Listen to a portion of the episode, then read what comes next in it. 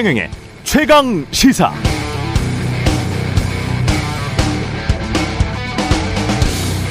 네, 내년 한국 경제 성장률 2.2%는 웬만한 경제 규모 국가에서는 우리가 유일하다.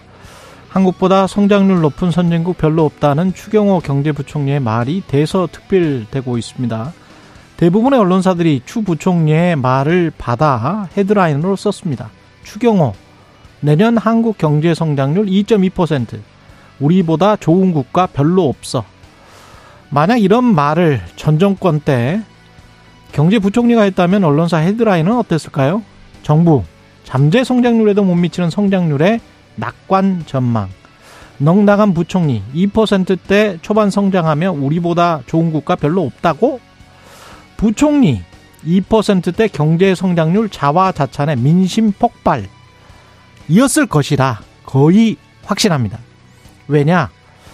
문재인 정부 때 잠재 성장률 2%대로 추락했다고 정부의 경제 정책을 질타하는 기사는 수백 개 이상, 수백 개 이상 나왔었던 데다 실제 문재인 정부 끝나고 나니까 문화일보가 이런 기사를 냈었거든요. 문정부 5년 평균 경제 성장률 2.28% 역대 최하위. 아, 그런데 IMF의 올해 2023년 한국 경제 성장률 예측치가 1.4%고 내년 성장률 2.2%를 더해서 2로 나눠보면 1.8%가 됩니다. 문재인 정부의 5년 평균 경제 성장률이 2.28%로 역대 최하위였다면 윤석열 정부의 2년 평균 경제 성장률은 그보다 성장률이 20% 넘게 하락한 1.8%로 역대 최하위의 기록 경신이 되는 것이겠죠? 아, 그런데 이런 사실을 쓰는 언론사는 요즘은 거의 없습니다. 다들 윤석열 정부에게 공정하기 위해 최대한 노력하는 것 같습니다. 네, 안녕하십니까. 10월 17일 화요일 세상에 이익이 되는 방송 최경련의 최강의사 출발합니다. 저는 KBS 최경련 기자고요. 최경련의 최강시사 유튜브로도 실시간 방송합니다. 문자 자면은 짧은 문자 50원, 긴 문자 100원이 되는 샵 9730 콩오플 무료고요. 청취율 조사 기간입니다. 의견 보내주시는 분들 추첨해서 커피 쿠폰 그중 베스트 의견 주시는 두 분께는 치킨 쿠폰 드립니다. 전화 받으시면 최경련의 최강시사 잘 듣고 있다는 말씀 부탁드리고요. 오늘 최강시사 국민의힘 지명직 최고위원으로 선출된 김혜지 의원 연결하고요. 이현주 전 국민의힘 의원과 함께하는 정치펀치 그리고 뉴스 속 법률을 살펴보는 최강 로스쿨 준비 되어 있습니다.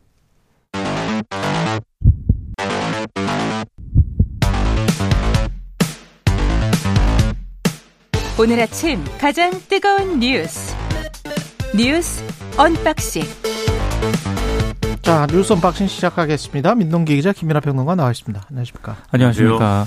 예, 이스라엘이 주춤한 상황인 것 같습니다. 일단 조 바이든 미국 대통령이 이스라엘에 대해서 경고와 우려를 좀 같이 보냈습니다. 예. 극단주의자 제거는 반드시 필요하지만 이스라엘의 가자 지구 재점령은 큰 실수가 될 것이다. 그렇죠. 이렇게 얘기를 했습니다. 점령하기도 힘들다는 게 전문가들의 이야기입니다. 그렇습니다. 예. 미 CBS 방송 인터뷰에서 이같이 얘기를 했는데요. 일단 아무래도 이제 아, 하마스를 제거하는 것까지는 지지를 하겠는데 민간인 피해라든가 확전 우려가 큰 점령에는 반대한다는 일종의 가이드라인을 제시했다 이렇게 해석이 되고 있고요. 그렇죠. 또 하나는 이란과 헤즈볼라 등이 전쟁 개인 명분으로 삼을 수 있는 요소를 최대한 줄여서 확전을 또 억제하겠다 이런 의도도 같이 포함이 되어 있는 것 같습니다. 특히 이제 바이든 대통령 입장에서는 내년 재선을 해야 되잖아요. 그렇죠. 근데 우크라이나 전쟁에 더해서 중동 전쟁까지 불거지면 굉장히 부담이 커질 수밖에 없는 그런 상태이기 때문에 확전은 막겠다 이런 의도가 있는 것 같고요. 다만 그럼에도 불구하고 지금 가자 지구 같은 경우에는 민간인 피해가 너무 급증하고 있는 상황입니다. 예, 예. 언론 보도만 잠깐 인용을 하면요.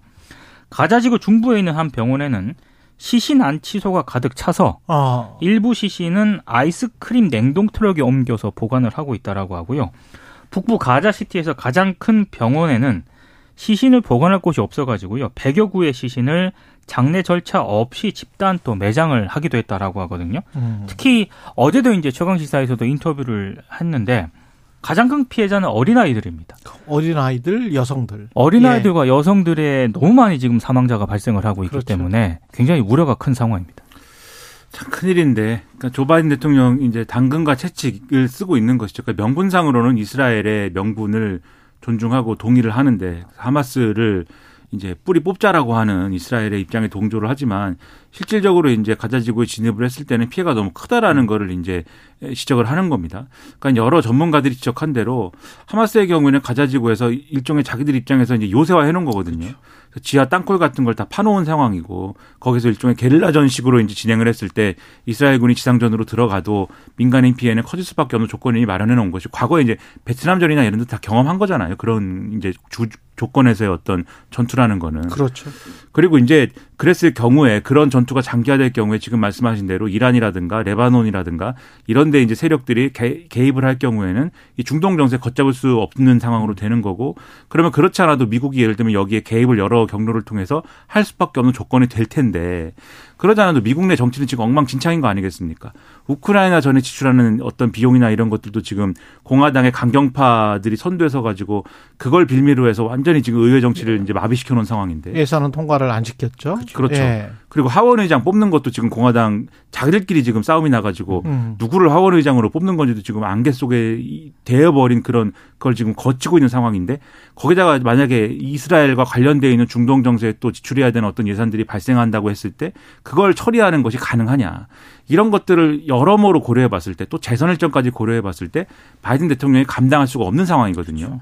그러니까 이스라엘을 말리는 건데 그러니까 여러 가지를 고려해서 이 가자 지구에 들어가는 게 안 된다라고 하면 말린다고 하면은 그러면 이제 이스라엘이 가자 지구에 들어가지 않을 수도 있겠죠. 그런데 그러면 이스라엘 입장에서 가자 지구에 진입을 안 한다고 할 때 그러면 이 하마스를 뿌리 뽑겠다라고 하는 차원의 다른 군사 행동을 그러면 안 하게 되는 것이냐?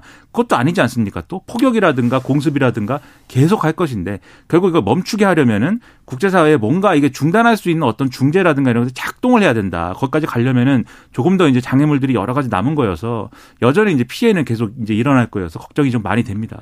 하마스를 뿌리 뽑겠다라고 이야기를 했습니다만 실제로 미국 정가 지금 토마스 프리드만이 뉴욕타임즈에 써놓은 것도 그렇고 일 네타냐후 정부는 사실은 극우 정권이었잖아요. 그렇죠. 극우 정권의 연정이었는데 이쪽에서 국민들 감정 이용해서 물론 국민들 이스라엘 국민들 굉장히 화가 난 거는 사실이죠. 근데 이제 한 천여 명 사망을 했고 지금 저쪽은 팔레스타인은 한 4천여 명 정도 네. 사망을 한 것 같은데 이번에 한 번에 싸그리라는 국민 감정을 지금 더 더, 더, 돋아서 그래서 전쟁을 밀고 나가려고 하는 것이고 그런데 거기에서 만약에 민간인 학살이 많이 나오게 되면 미국이나 서방 지정에서도 굉장히 지금 난처하게 되는 것이고 그 상황을 이용해서 중국과 러시아가 너희들도 똑같은 놈들이다 라는 식으로 이미지 싸움을 지금 하고 있는 거거든요. 그러면 나머지 이제 국가들이 있을 거 아닙니까? 이걸 바라보고 있는 그렇죠. 개발 도상 국가들 또는 저개발 국가들이 있을 텐데 그 국가들이 중국과 미국을 저울질하면서 같이 싸움을 하고 있을 텐데 자유민주 자본주의와 관련해서 그리고 정의라는 것과 관련해서 어떤 판단을 내릴지에 관해서 미국도 중국도 지금 이미지 싸움에 열중하고 있다. 이 상황에서 미국이 계속 그 전쟁을 뭐 해라.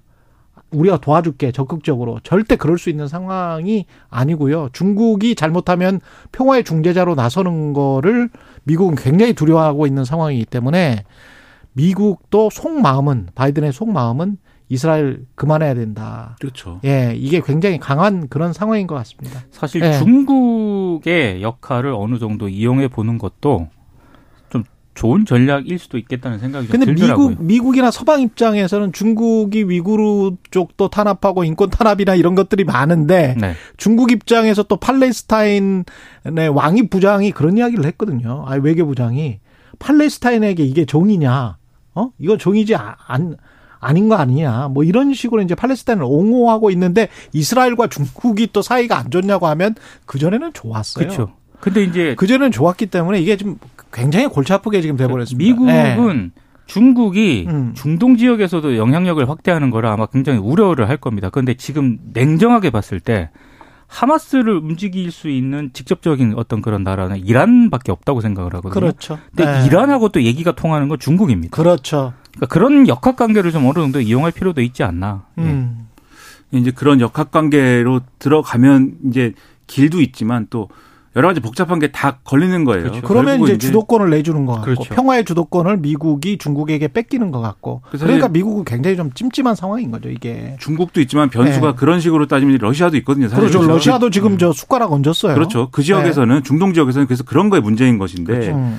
그래서 이제 사실 하마스를 뿌리 뽑겠다라고 하는 이스라엘의 전략이랄까 뭐 이런 주장이 사실은 제가 볼 때는 국내 정치적인 겁니다. 사실은 그래서 하마스가 뿌리 뽑히지 않는 것이고 맞아요. 그렇죠. 네. 하마스가 전멸하고 지도부가 붕괴한다고 해서 다른 이 강경파들이 나오지 않으리라는 보장이 없는 거고 그 목표 자체가 달성이 안 되는 것이기 때문에 이건 일- 일정 정도 거의 이제 장기적인 관리할 수밖에 없는 그러한 방식이고 관리라는 거는 그래서 이해관계자들이 강대국들 포함해가지고 같이 관리할 수밖에 없는 거 그걸 위한 리더십이 필요한 거거든요.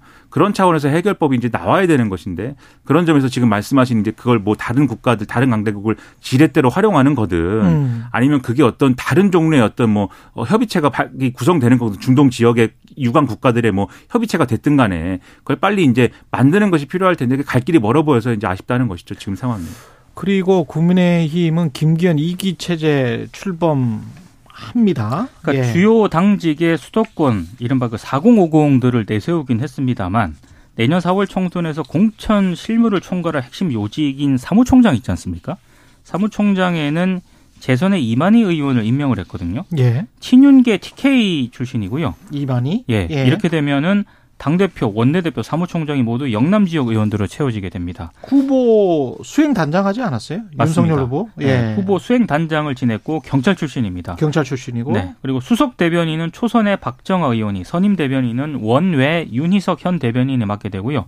당 싱크탱크인 여의도 연구원 원장은 수도권 재선인 김성원 의원이 이제 맡게 됩니다.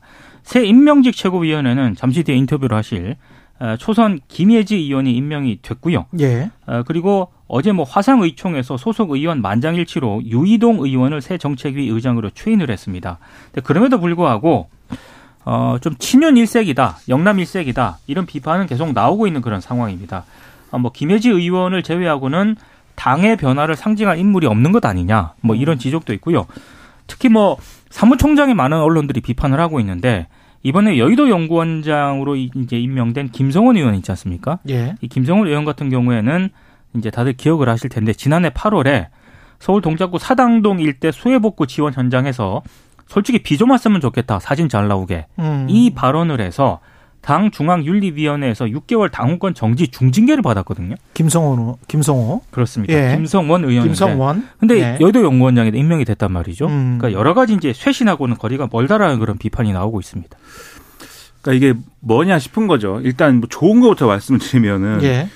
김예지 최고위원의 경우에는 어쨌든 이런 방향의 어떤 변화다라고 하면은 저는 뭐 좋은 변화라고 생각합니다. 그렇죠. 김예지 의원 같은 분이 지도부의 일원이 되는 것에 대해서는 좋은 변화라고 생각하고 대변인 뭐 윤희석 어, 현 대변인 그리고 박정아 의원 등이 뭐 대변인 계속 하는 거에 대해서는 저는 뭐 이분들은 합리적인 분들이라고 생각하는데 문제는 이 대변인들이 지금까지 낸 논평이나 이런 것들을 보시면 아시겠지만은 이분들이 자기 성향이 합리적이라고 해서 지금 합리적인 논평을 낼 수 없는 조건이에요. 왜냐하면은 이분들이 대변인 맡는다고 해서 자기 성향에 따라서 당의 어떤 색깔을 합리적으로 내는 그런 자리가 아니에요. 대변인이.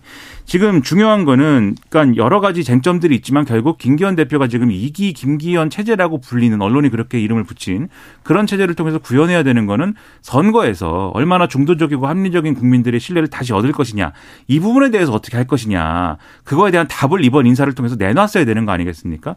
거기에 대해서 그러면 핵심은 뭐냐면 사무총장이랑 아까 말씀하신 이제 여의도 연구원장인 거잖아요. 결국 선거에 어떤 그렇죠. 전략에 임할 것이냐의 문제에 있어서는 사무총장의 공천을 아마 주도하게 될 것이고 여의도 연구원장이 그 전략적인 부분에 있어서 이제 어떤 기초적인 자료나 이런 것들을 제공할 것이기 때문에 여의도 연구원장은 이제 수해 복구 현장에 가가지고 비가 더 왔으면 좋겠다라고 얘기하는 사람이고 그다음에 이제 이만희 의원의 경우에는 이분이 이제 뭐 후보의 수행 단장을 지냈다 이런 점에서 이제 친윤계다 이 말씀하셨는데 이분이 뭐 친윤계다도 있고 그다음에 TK 출신이다도 있어요. 그래서 네. TK 출신이어 가지고 이 도로 영남당 아니냐 이 지적을 언론들이 많이 하는데 이분이 이 방향이 어느 쪽이냐도 봐야 돼요. 음. 과거에 이제 친박계 출신입니다, 이분이. 그래서 음. 많은 분들이 좀 기억이 안 나실 텐데 국정농단 청문회 이런 데서 맞아요. 했던 언행이나 이런 것들이 당시에 많이 화제가 되기도 했고 얼마 전에 이제 이태원 참사 이런 거 있지 않았습니까?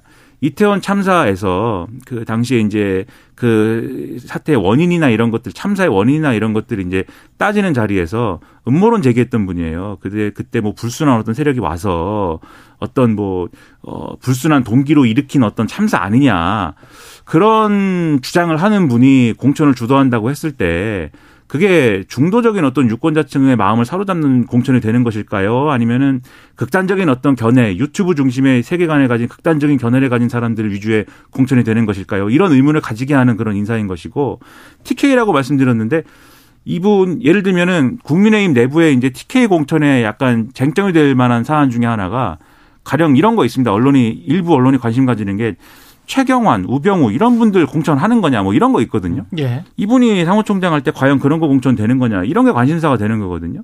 그러면 과연 이제 그런 얘기들로 점철되는 그런 인사로 내년 총선 제대로 대비할 수 있을 거냐에 대해서는 상당한 의문이 제기가 되는 것이죠. 그리고 이런 색깔의 인사들로 인사를 했는데 애초에 강서구청장 선거 패배를 통해서 이 국민의힘이 교훈을 얻었어야 된다라고 하는 수평적인 어떤 당정 관계 성립이랄지 대통령에게 할 말하는 어떤 그러한 이제 어, 당정 관계 수립이랄지 그런 게 되는 거냐 이 인사로 그런 것도 잘 이제 이루어지지 않을 것 같다 이런 것이기 때문에 오늘 조선일보 사설에 제가 쭉 말씀드린 이러한 약점들을 거론을 하면서 이런 표현이 등장을 합니다. 어, 어, 이 지난 선거 패배는 대통령과 여당이 바뀌기에 좋은 약이자 기회였는데 그 뒤에 벌어지는 일을 보니까 입에 쓰지만 몸에 좋은 약을 먹을 생각이 없는 것 같다. 어, 이렇게 써 있고 이게 기울어가는 정당에서 보이는 현상이 그대로 나타나고 있다. 이렇게 표현이 되고 있거든요. 이런 여론이 있다는 거에 대해서 아마 뼈 아프게 생각을 해야 되지 않을까 이런 생각이 듭니다. 그리고 나오는 내용의 메시지도 좀 살펴볼 필요가 있는데 민생 강화, 소통 강화, 대통령실에서 이제 소통 강화 이야기를 하지 않습니까? 네.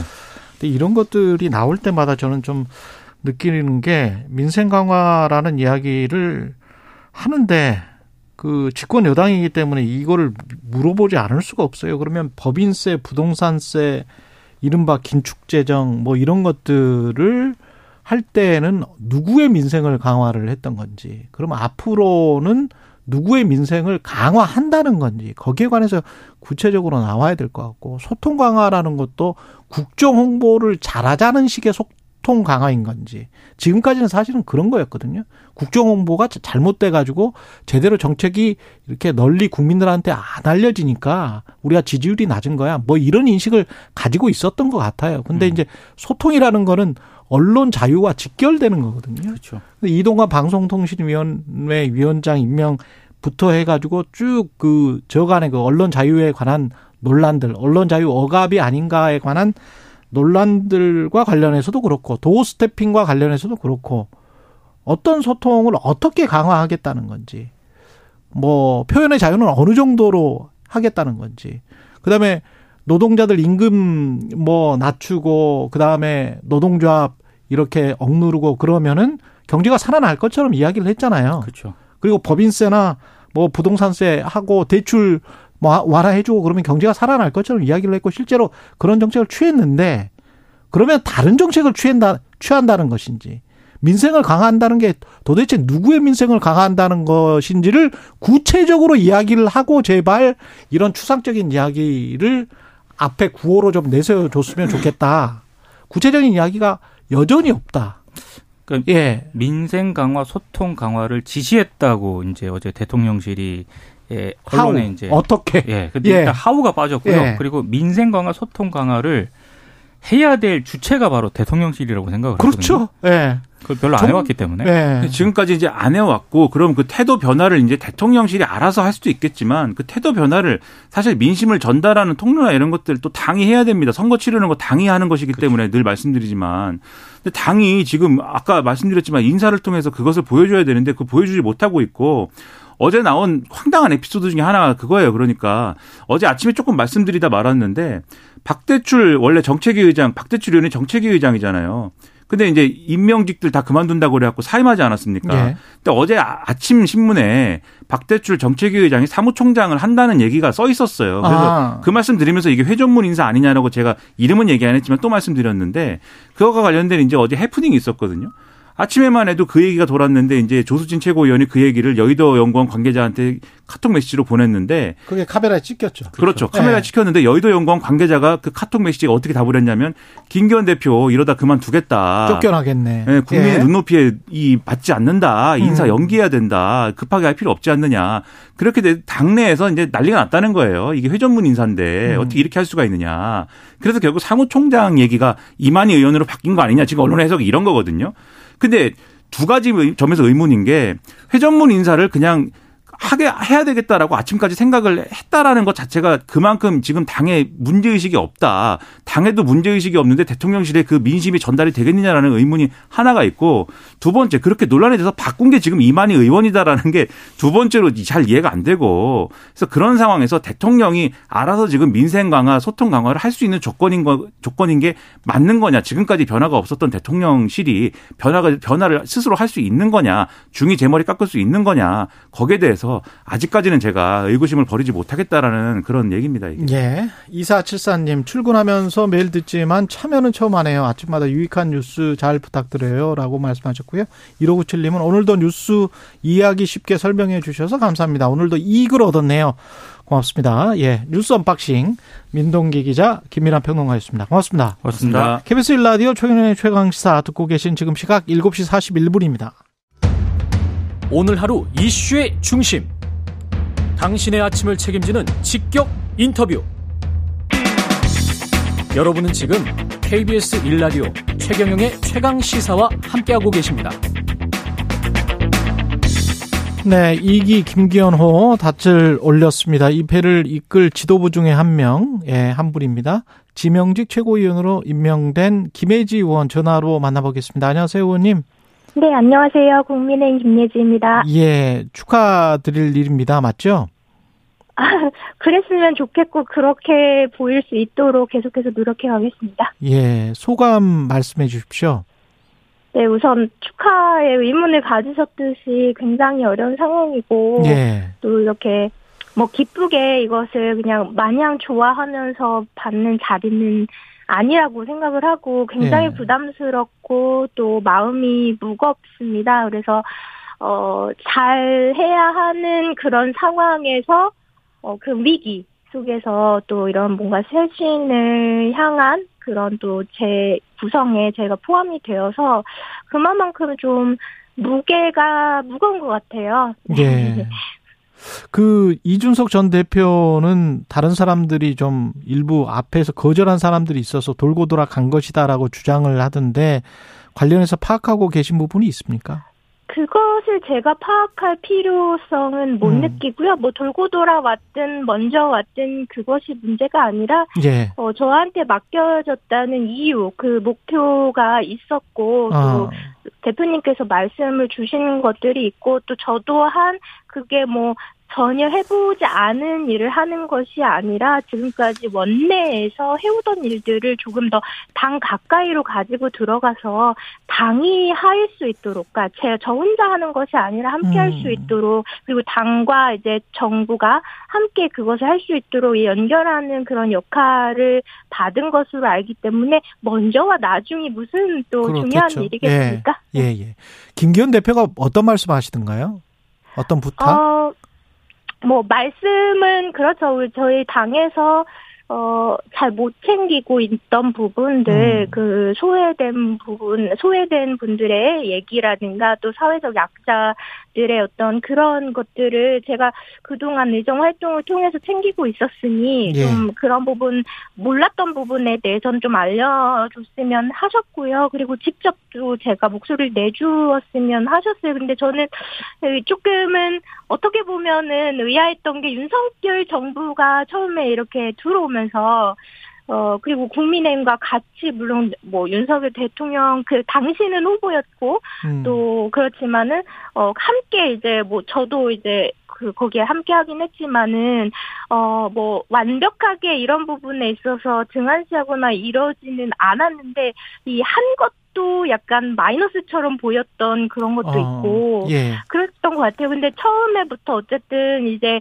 이 새 정부가 출범하면서 따뜻한 동행, 뭐 모두가 행복한 사회 이렇게 어 만들자 이렇게 하면서 노력을 하셨고 그 가운데 저도 이제 물론 이제 상임위가 저는 문체위라서 이제 그쪽의 부분들을 의정 활동을 통해서 돌보고 있었는데요. 그래서 예. 많은 변화와 발전이 있었고 예산도 굉장히 확대된 반면에 그런 것들이 평가절하 되는 부분들이 있고 아예 알려지지 않는 것이 문제가 아니라 마치 그 반대의 부분처럼 나타나는 것들이 좀 안타까웠어요. 그래서 저를 통해서 제가 제가 저를 이제 거기다가 어, 임명하신 이유 중에 하나가 이런 부분들을 좀 더 잘 드러나게 했으면 좋겠다. 그 내지는 또 좀 부족한 부분이 왜 없겠습니까? 그래서 이런 부분들을 채웠으면 좋겠다라는 좀 바람이 있었다고 저는 생각을 합니다.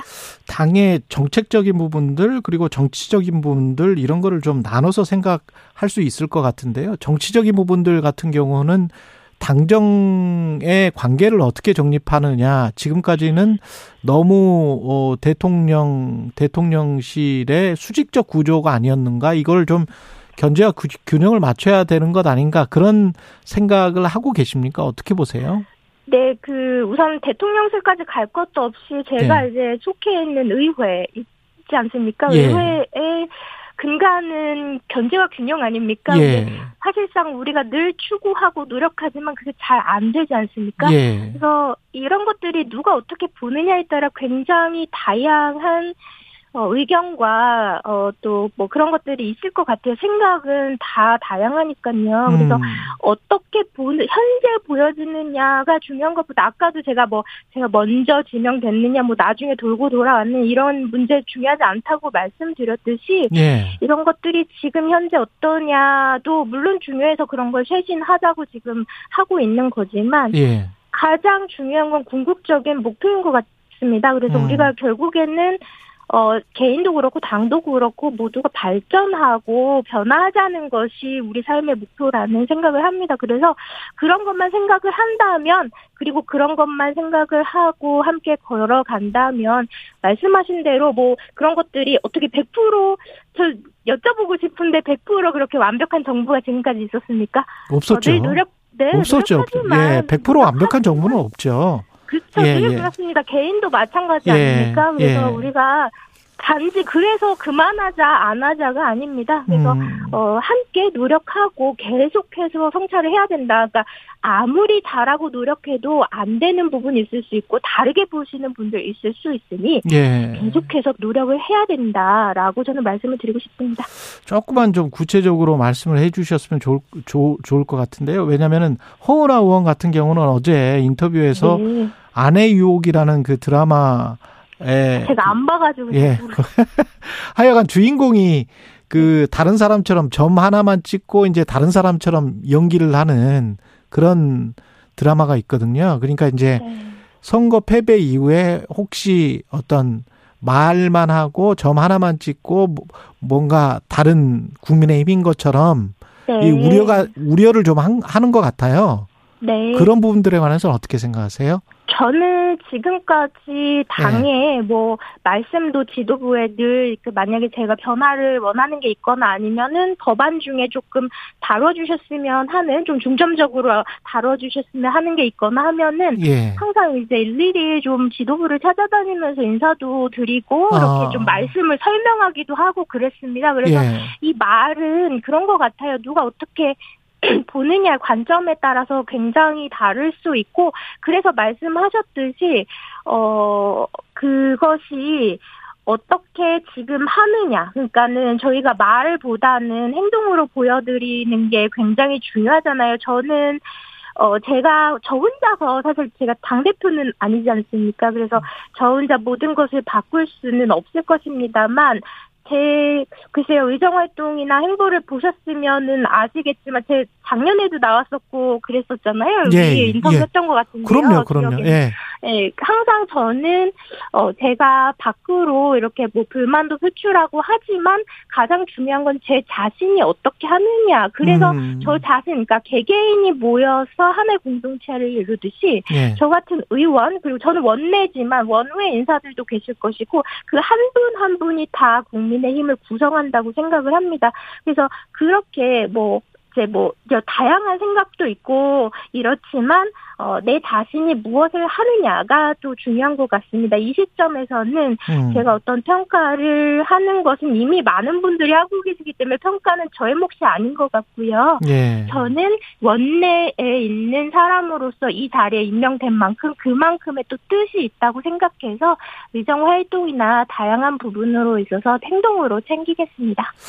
만약에 당 지도부나 대통령실의 의견이 다르다. 그래서 의견 충돌이 생긴다면 네. 어떻게 조율해 가실 생각이세요? 아, 제가 조율할 수 있는 권한이 있을까요? 아, 그, 있을까요? 아니 그래도 최고위원이시니까 말씀을 제가 아직 안 해봐가지고 예, 제가 지금 바로 임명받아서 예, 혹시 그런 기회가 생기면은 예. 아, 생길지 모르겠어요. 제가 대표도 아닌데 생길까요? 아, 예. 궁금하긴 하네요. 근데 어쨌든 만약에. 궁금해서 예. 다른 좀 최고위원님들한테 그런 기회가 있는지 좀 여쭤보도록 하겠습니다. 근데 만약에 혹시 생긴다면 예. 어, 제가 또 전에 음악을 했지 않습니까? 그리고 예. 저는 당에서도 제가 다 밖에 나가서 이게 저렇다, 그러니까 미리 말씀드리고 논의하기 전에 뭐 음. 그런 것도 있지만 직접 어 다양한 이제 법안이나 이런 것들을 통해서 직접 이렇게 노력을 했던 사람이기 때문에 예. 어, 그런 것들을 제가 했던 내용들이나 만약에 그런 것들이 제가 했던 내용 중에 있으면 그런 설명을 좀 드리면서 모르고 계실 수도 있고 그렇기 때문에 음. 어, 설명도 드리고 또 구체적으로 어떠, 어떻게 어, 다른 많은 분들이 국민께서 원하신다라고 말씀을 드리면 뭐 같은 방향 아까도 목표 말씀드렸는데 궁극적으로 우린 나라와 이제 그 국가와 국민이 발전하는 게 궁극적인 같은 정 당정의 목표이기 때문에 그런 것을 공감해 주신다면 뭐 그게 불협이 날 일은 없을 것 같다는 저의 이제 뭐 희망적인 생각이고요. 예. 뭐 네, 아무튼 제가 저부터 노력하겠습니다. 지금 이, 이기 지도부 출범하면서 당내 쇄신 그리고 서민 친화형 국정운영 기조, 민심 네. 부합형 인재 등용, 서민 친화형 국정운영 기조는 뭘 의미하는 것이고 이것만은 꼭 추진하면 이게 서민 친화형 국정운영 기조겠다라고 생각하시는 게 있으실까요? 뭐 그것을 하나로 말씀드리기는 그렇지만 지금 굉장히 우리나라 뿐만 아니라 안팎으로 굉장히 어려운 상황이지 않습니까? 그래서 예. 경제가 굉장히 어려운 상황에서 가장 고통받는 분들이 또 지금 말씀하신 서민 어들 또 음. 어려움을 겪고 계시는 분들 또 서민임에도 또 거기에다 더 어려우신 분들이 그렇죠. 계실 거예요. 예, 그럼요. 그분 분들을 제가 좀 챙기고 있었는데요.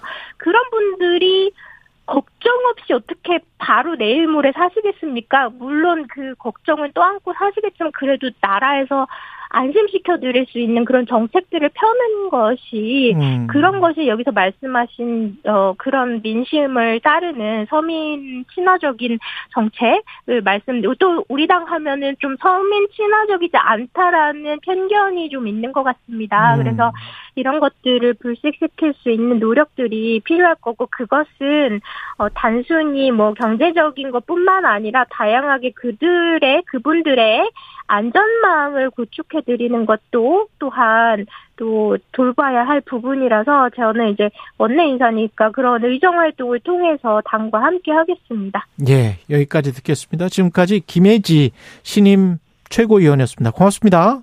감사합니다. 예, KBS 일라디오 최경련의 최강의사 1부는 여기까지고요. 잠시 후 2부에서는 정치펀치 이현주 전 국민의힘 의원 만나고요. 한 번 더 뉴스 준비되어 있습니다.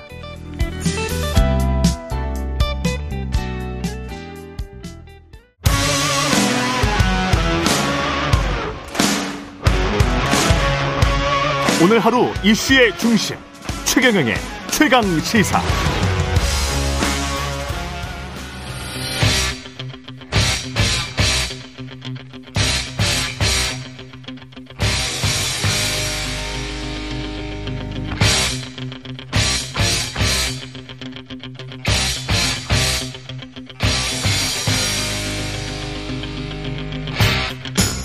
네, 답답한 정치 이슈를 팍팍 때려보는 시간입니다. 정치펀치 이현주 전 국민의힘 의원과 함께합니다. 안녕하십니까? 네, 안녕하세요. 예, 이대로 가면 국민의힘 총선은 폭망일 것이라고 말씀하셨다가 다음으로부터 징계. 네, 네. 이번, 좀 됐죠. 예. 벌써 벌써 한 한 달 가까이 돼가는데. 이번 강서구청장 보선 참패 관련해서는 대통령과 김기현 대표의 징계를 좀 김기현 대표의 징계는 대표가 내려오는 것 빼고는 징계 아니, 셀프 징계를 하라고 한 거죠. 셀프, 아, 셀프 징계. 징계를 하라, 네, 양심이 스스로에게. 있으면 음. 제가 그때 그러면서 어그 보궐선거 공천하면 안 된다 예. 이런 얘기도 했었고요. 예. 어. 그 사람들이 이제 총선 폭망 이런 게 이대로 가면 음. 총선 폭망할 수밖에 없다 이거잖아요. 예. 그런데 이제 그분들은 말하자면 그 말이 굉장히 어 어림도 없는 얘기인데 이런 아. 거잖아요. 그죠? 근데 예. 저는 경고를 한 건데 음. 그런데 이번에 보니까 제 얘기가 맞잖아요. 네. 이제 입증이 된 거 아니에요. 예. 그러니까 셀프 징계 하시라는 거죠. 음. 어? 책임 있는 사람들이 이 상황에 대표, 대해서. 대표 자리에서 내려오는 어, 것이든 그건 뭐 당연하고요. 대통령이 또 어, 공천에 영향 미친 거라고 다 생각하지 않습니까? 그죠? 예. 네, 그러면 대통령이 책임지셔야죠. 대통령 근데 어떻게 책임을 집니까? 당에서 손을 예. 떼셔야죠. 대통령이 당에서 손을 어, 떼라. 네. 예. 제가 다시 상기를 드리자면 음. 어, 윤석열 대통령 여러 가지로 국민들한테 몇 년 전에 굉장히 정의롭다고 인식이 됐던 것 중에 하나가 예. 어, 박근혜 정권 때 그때 이제 그 공천 개입 음. 그거를 대놓고 문제 삼으셨죠, 그죠? 어. 그래서 아마 2년형 받으셨나 뭐 구형했나 하여튼 예. 정당 활동의 자유 침해 헌법상 음. 정당법 위반 음. 이런 것으로 2년형을 받으셨던 걸로 기억이 나요. 박근혜 전 대통령. 네네네. 예. 그러면서 아마 그 당시에 윤석열 팀의 한동훈 장관을 비롯해서 음. 어 정말 심하게 얘기했던 음. 걸로 저는 기억을 합니다. 예. 다만 저는 그 얘기가 틀렸다는 얘기가 아니에요. 네. 어, 그전에는 사실 그런 것들이 쉬쉬하고 지나갔던 거를 처벌하고 했던 거에 대해서 어, 사람들은 좀 심하긴 했지만 어. 그런가 보다 정의로운가 보다 했는데 음. 지금 본인을 좀 돌아보시기 바래요. 음. 네, 그렇잖아요. 이런 내로남불이 어디 있습니까? 그래서 어, 그 전까지는 우리가 아, 공천에 개입할 것 같아. 이런 것 때문에 자꾸 경고를 한 거지만 이번에는 실제로 했고 그 결과가 이렇게 된 거 아닙니까? 예. 그죠? 그렇다면 이 결과에 대해 가장 큰 책임은 어, 대통령과 대통령실에 있는 거죠. 그렇죠. 네, 그 예. 다음에 사실 당 대표로서 정당 활동의 자유를 지키고 정당법을 지키고 어. 그래서 대통령이 뭐라고 하든 그리고 이게 또 사실은 추천은 할 수 있어요. 제가 볼 때 뭐 어, 아주 뭐 장악을 하면 안 되겠지만 추천은 뭐 조금 할 수도 있다고 보는데 근데 예를 들어서 그 사람 되게 훌륭하고 이러면 모르겠어요. 음. 근데 절대로 지금 이런 공천을 해서는 안 되는 거였잖아요. 예. 명분이 없었어요. 그런데. 예. 그런데도 불구하고 그것을 노라고 얘기하지 못했던 김기현 대표 그리고 음. 지도부 더 나아가서 당의 중진 의원들 거기에 부안회동에서 가서 지원 유세까지 막 했던 사람들 이 상황에 대해서 설명하셔야 돼요. 책임지셔야 되고. 정치는 책임을 져야 됩니다. 책임 정치거든요. 굉장히 중요한 어떤 결정을 잘못하고 거기에 기여를 했을 때는 책임을 져야 되고 최소한 있잖아요. 말없이 그냥 침묵했던 사람들이라도 반성할 줄 알아야 돼요. 음. 그래서 다시 그 다음에 그런 일이 없어야 되는 거 아닙니까? 근데 모든 일이 보면 엄청난 잘못을 저지르고도 한 번도 반성한 적이 없고 그거에 대해서 뭔가 돌아보는 적도 없고 그래서 지금 국민들은 어떻게 생각하냐? 국민을 우습게 생각하는구나. 이번에 국민의 힘을 보여주마. 국민의 힘. 음. 국민의 힘을 보여주마가 바로 이번 총 이번 보궐선거의 민심이었습니다. 사실은 뭐 복잡하게 민주당이 어쨌고 뭐 국민의 힘이 어쨌고 그런 게 아니라 음. 대통령과 대통령실 더 나아가서 거기에 줄 서서 꼼짝 못하는 국민의 힘 거기에 대해서 진짜 국민의 힘을 이번에 우리가 보여주마 이게 저는 음. 이번 보선의 민심이었다 생각하거든요. 근데 의원총회 끝에 결국은 김기현 체제 유지로 결정을 해, 해버렸단 말이죠. 아니 그래서 정말 예. 더 이상 할 말이 없어요. 음. 어, 알면서 죽는 길로 가는 거잖아요. 알면서 죽는 길로 가고 있다. 네, 그렇잖아요. 무슨 체면에 걸린 건가? 저 집단이? 음. 이런 생각도 들고, 이런 보궐선거 정도의 참패로는 정신이 바짝 안 들었나 보다. 음. 어, 결국엔 그러면 남아있는 총선이지 않습니까? 예. 그 총선에서 큰 몽둥이, 이제는 해초리 때렸으면 큰 몽둥이로 맞을 수밖에 없는 상황이 된 거고요. 저는, 음, 뭐, 이렇게 예를 들어서 어떤 사람이 그렇게 얘기를 했더라고요. 어, 이렇게 참패를 한 게 약이 된다. 네. 그죠? 보약이 예. 된다. 그래서 총선이 잘할 것이다. 음.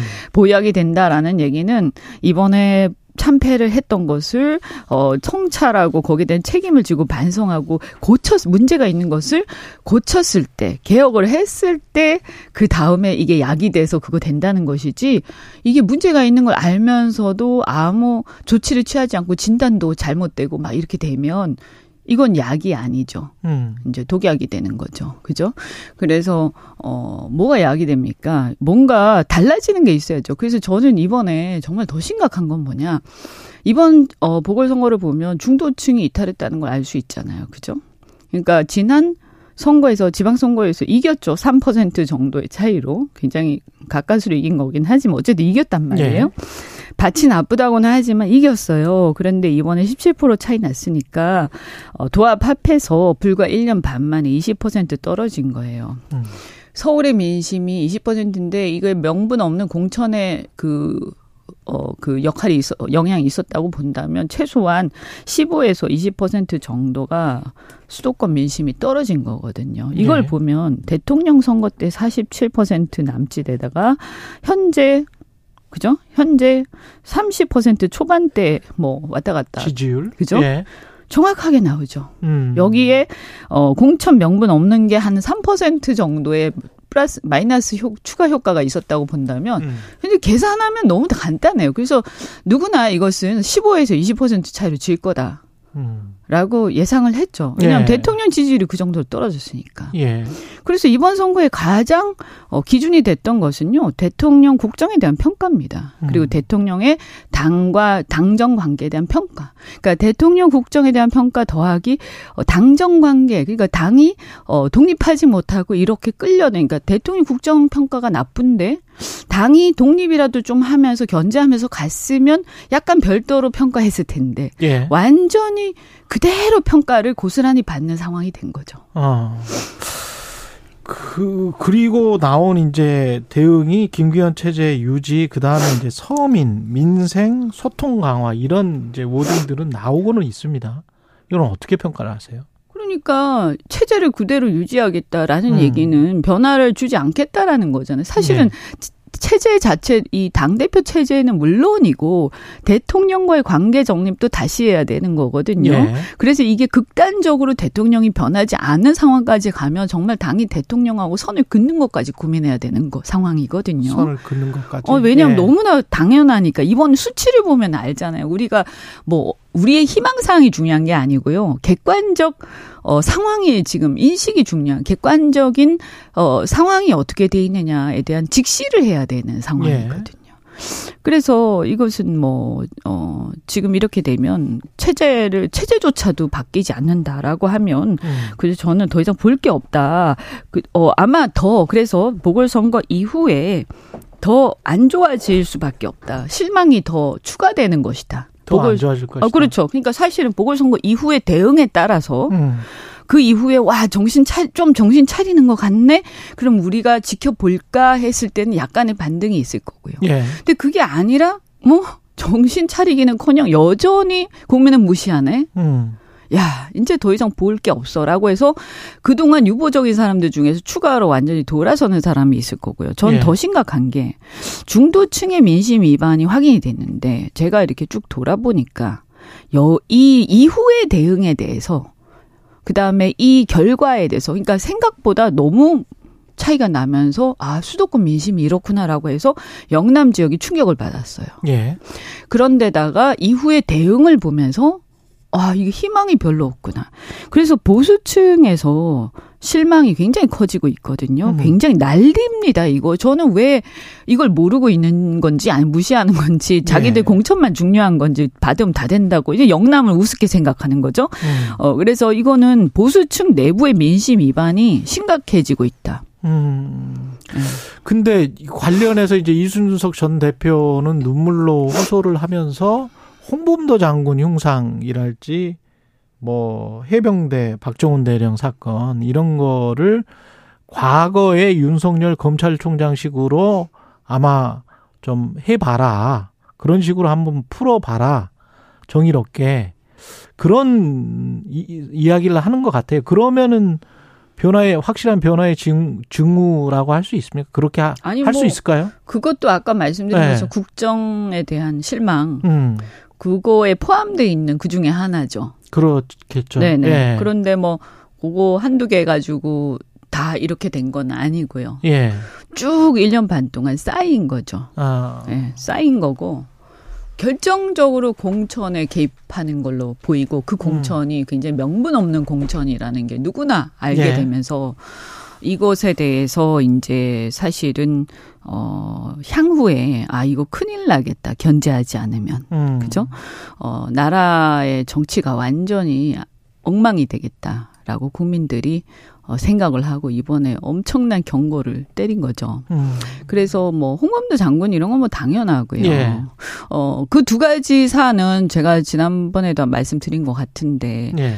어 결정적으로 어떤 문제가 있냐면 보수층이 굉장히 분노한 사건들이죠. 예. 특히 그 어, 최상병 사건, 박정훈 그렇죠. 대령 예, 사건. 박정훈 대령 사건. 이거는 보수라는 것은 뭡니까? 우리가 보수, 아니, 저는 이 정부가 대통령이 보수가 아니라고 생각하거든요. 아, 대통령 보수가 아니다? 네, 아니라고 예. 생각합니다. 왜냐하면 쭉 처음 약간 의심하고 계속 지켜봤는데 음. 전혀 아닙니다. 왜냐하면 보수는요, 상무 정신을 굉장히 중요시해요. 아, 그렇죠. 네. 예. 그리고 저, 군인 정신이라는 것은 정직해야 됩니다. 그렇죠. 네, 좀 예. 약간 아, 너무 좀 융통성이 없어. 고리타분해. 라고 네. 욕을 들을 정도로 네. 원칙주의적이고 굉장히 음. 정직하고 이래야 되거든. 강직하고. 음. 이게 보수의 정신이죠. 그렇죠. 그런데, 어, 이게 무슨 자기 부하가 억울하게 그것도 자기의 어떤 과시, 과오로 과실과 이런 위에서 지위를 잘못해가지고 죽었단 말이에요. 굉장히 황당하게 이 전사한 것도 아니고 말이죠. 음. 그래서 아깝게 정말 젊은 그 목숨이 날아갔는데 여기에 대해서 보수의 이 전통적인 어떤 가치라면요. 우리 내가 잘못했다. 음. 내가 충분히 수사를 받고 모든 것을 내가 다 책임을 지겠다. 내가 예. 내 잘못이다라고 지휘관이 얘기하는 게 보수의 정신에 부, 부합하는 그렇죠. 거예요. 예. 그런데 어떻게 했냐? 그거 빠져나가려고요. 음. 거의 발버둥을 치는 게 국민들 눈에 다 보였어요. 음. 그 상황이 너무나 추, 추하다고 해야 되나? 정말 음. 추하다는 생각이 들어요. 예. 아, 근데 나중에 보니까 이게 대통령실 내지 대통령이 명시적이든 무시적이든 뭔가 어떤 영향을 미친 것으로 보이고 어. 그것에 대해서 그럼 적어도 그 의혹에 대해서 확실하게 해명하고 확실하게 수사를 하고 안 되면 특검도 내가 받겠다라고 얘기를 하셔야 돼요. 음. 왜냐하면 아니 그래서 책임을 질 게 있으면 지겠다 이렇게 하시는 게 아, 보수의 태도에 맞죠. 근데 이게 보수들이 봤을 때 아, 아들을 또 더군다나 군대 보낸 부모들 입장에서 보면 이게 마음이 찢어지죠. 그렇죠. 어떻게 네. 나라를 믿고 아들을 군대에 보냅니까? 이런 어. 나라에서 거기다가 상황이 벌어졌는데 책임 면하기 급급하고 그 최상병 얘기는 온데간데 없어지고 나중에는 어떻게든 이걸 무마하려고 발버둥 치면서 난리를 치는 게 바꾸려고? 아니 네. 근데 그 과정이 너무 추악했어요. 음. 그래서 이걸 보고 보수 제 주변에도요 중앙 대의원이라든가 굉장히 오래된 정말 어떻게 보면 꼴통이라고 할 정도의 음. 어르신들이 분노하셨어요. 아. 윤석열 대통령에 대해서 의심하기 시작하셨어요. 네. 보수가 이게 맞아? 아. 이런 거죠. 그러니까 적어도요, 뭐 여러 공가가 있고 비난할 부분도 있고 하지만 어, 박정희 대통령이라든지 이런 사람들에 대한 어떤 어, 존경심과 이런 음. 데서 다 나오는 어떤 정신주 중에 하나가 뭐냐면 근검 절약, 근면 성실, 그렇죠, 원칙주의, 그렇죠. 예, 그 다음에 예. 공, 국가에 대한 어떤 그 원칙, 굉장한 애국심, 음. 음. 이제 그 물론 단점이 있지만 음. 그죠? 그리고 어 부하에 대한 끝, 그, 무관 책임. 음. 응? 뭐 이런 거. 그리고 거짓말하고 변명하지 않는 것. 예. 뭐 의연한 것. 뭐 이런 예. 거 아니에요. 그죠? 예. 아, 전혀 아닌 거예요. 이거는 정말 추한 거예요. 음. 그래서 이거는 이념 문제가 아니에요. 네. 그래서 그 두 가지가 홍범도 장관 같은 경우 또 이런 게 있어요. 예를 들어서 어 그분이 공산당 가입했다 안 했다 이게 중요한 게 아니고요. 음. 어쨌든 독립운동 한건 맞잖아요. 그렇죠. 그리고 네. 굉장히 큰 공을 세운 것도 맞고. 그렇죠. 민족에 대한 자긍심을 굉장히 고양시킨 것도 맞고요. 음. 그래서 우리가 그, 그걸 모셔와서, 유고를 모셔와서 거기 흉상 세우고 국립공, 국립묘지 안장하고 했잖아요. 그런데 이거는요, 사람이 돌아가시고 나서 이런 것들을 굉장히 이제 보수, 특히 골수 보수들은 유교적인 그게 강하기 때문에 음. 이게 무슨 아. 폐륜적인 행태야. 그분이 무슨 아.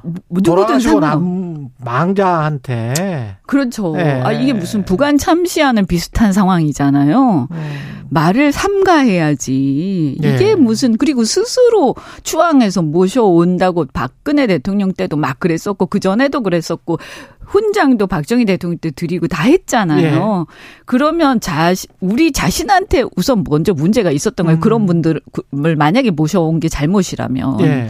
그런데 이것을 가지고 와 마구 난도질하는 느낌. 이것은요. 우리 보수가 생각하는 어떤 품위 음. 그리고 어떤 유교, 뭐 유교가 꼭 나쁜 것만은 예. 아니지 않습니까? 예. 그래서 어떤 국가관 그리고 민족관 어 그리고 어떤 행위에 대한 어떤 기본적인 예의 범절 이런 데 전혀 맞지 않는 거예요.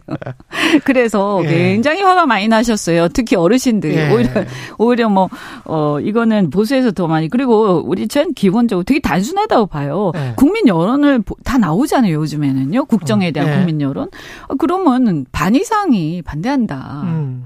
그러면 좀 신중해야 되는 거 아닙니까? 음.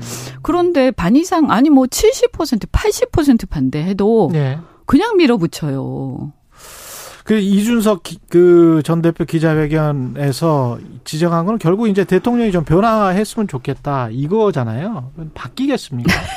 변화할 거라고 믿고 얘기하는 것 같진 않고요. 예. 마지막 그거 아니겠어요. 음. 예. 뭐 그래도 혹시 아니 명 뭐 그래도 기회는 드려야 되니까. 음. 기회는 드려야 되니까. 예. 대통령의 권력을 쥐면 세상 모든 걸 가진 것처럼 착각할 수도 있지만 예. 어, 그 키는 누가 잡, 쥐고 있느냐? 국민들이 쥐고 있죠. 음. 그런데 그 국민들이 지금 돌아섰다는 게 증명된 거예요. 다는 아니겠지만. 예. 이게 엄청난 일이에요, 사실은. 대통령, 제가 대통령이면 아주 진짜 잠이 밤잠을- 안 오겠어요. 밤잠을 못 잘 정도로. 예, 진짜 예. 가슴이 덜컹하고. 예. 그런데 어떠신지 전 모르겠는데 정말 이게 충격이라면 충격이잖아요. 그죠? 예. 이걸 충격으로 받아들이시고 180도 바꾸시고 그리고 일단 총선과 관련해서는 음. 당에서 손을 떼게 바라요. 음. 대통령이 할 수 있는 건 전 이 정도는 이거 정도는 할 수 있다고 생각해요. 예를 들면 손을 떼라. 정책에 대해서 예. 공약에 대해서 어. 이건 저는 당정 협의할 수 있다고 봐요. 예. 그죠? 그건 당연하겠죠. 여당이니까. 예. 그런데 그게 아니라 개별 사람에 대해서 그래서 음. 뭐 무슨 30명이다 40명이다 어디 용산에서 내려온다. 예. 웃기지 말라고 그래요. 음. 무슨 낯짝으로 내려옵니까? 그죠? 음. 정부에서 뭐 차관, 장관 하던 사람이 내려온다. 무슨 낯짝으로 내려요? 국정 지지 율이 이 정도인데. 잘하고 나서 그 다음에 그러면 굳이 대통령이 밀지 않아도요. 예. 당원들이 지지자들이 알아서 밀 거예요. 그죠? 어. 국민들이 알아서. 그런데 만약에 어 지금 이 모양 이 꼴에서 막 내려와서 어 엉망진창으로 공천을 한다. 음. 저는요. 보수가 심판합니다. 제가 음. 볼 때. 이번에는 참지 않을 거예요. 왜냐하면 이게 지금 몇 번째예요. 그 전에 그리고 그 전에 어 박근혜 대통령하고 또 입장이 다르세요. 신뢰가 신뢰를 쌓은 예. 아. 기간이 없어요. 그러네. 예. 정치를 예. 함께 하고 그 신뢰를 서로 쌓은 기간이 없어요. 우린 동지라는 몇 것을 개월 있다 바로 대통령 됐으니까. 예. 동지라는 것이 별로 느껴지지 않는 사람이죠. 뭔가 동고동락한 관계가 아니에요. 음. 그러니까 그냥 단지 권력이라는 이해관계를 가지고 이합집산한 거거든요. 좀 네. 심하게 얘기하면. 음. 그렇기 때문에 어 굉장히 냉정합니다. 권력이란 그 이해관계에서 음. 부합하지 않는다라고 생각하면 음. 어떻게 할까요? 예. 그리고 그것이 나쁜 의미가 아니라요. 국민들한테 인정 못 받는다. 우리가 아무리 지지해도 국민들이 버릴 것 같아. 음. 그러면 창피한 거예요, 보수는. 예. 지금 그 경계선을 넘고 있다. 예. 어, 저는 매우 심각한 상황으로 간다. 그리고 정말 착각하지 말았으면 아무리 자기 사람 심어도요, 공천 음. 끝나면 말 안 듣습니다. 음. 그리고 그것이 옳을 때는 말을 들을 수도 있겠지만, 예. 안만, 안, 옳지도 않고 국민들이 지지하지도 않는데 그것을 의회가 그것을 추앙하고 추종하고 하는 것은 사실은 배신행위죠 국민에 대해서. 음. 그래서 대통령 이전에 국민이 더 중요한 거죠 사실은. 그래서 그런 거 너무 집착하실 필요도 없고 오로지 제가 볼 때 남은 것은요 국정에 대한 기조를 바꾸고 앞으로 어떻게 해야 그래도 남은 기간 동안 국민들한테 평가받는 대통령 이것만 신경 쓰셨으면 좋겠어요. 예. 네. 이현주 의원의 폭풍 인터뷰였습니다. 이현주 전 국민의힘 의원이었습니다. 고맙습니다. 네, 고맙습니다. 여러분은 지금 KBS 1라디오 최경영의 최강 시사와 함께하고 계십니다.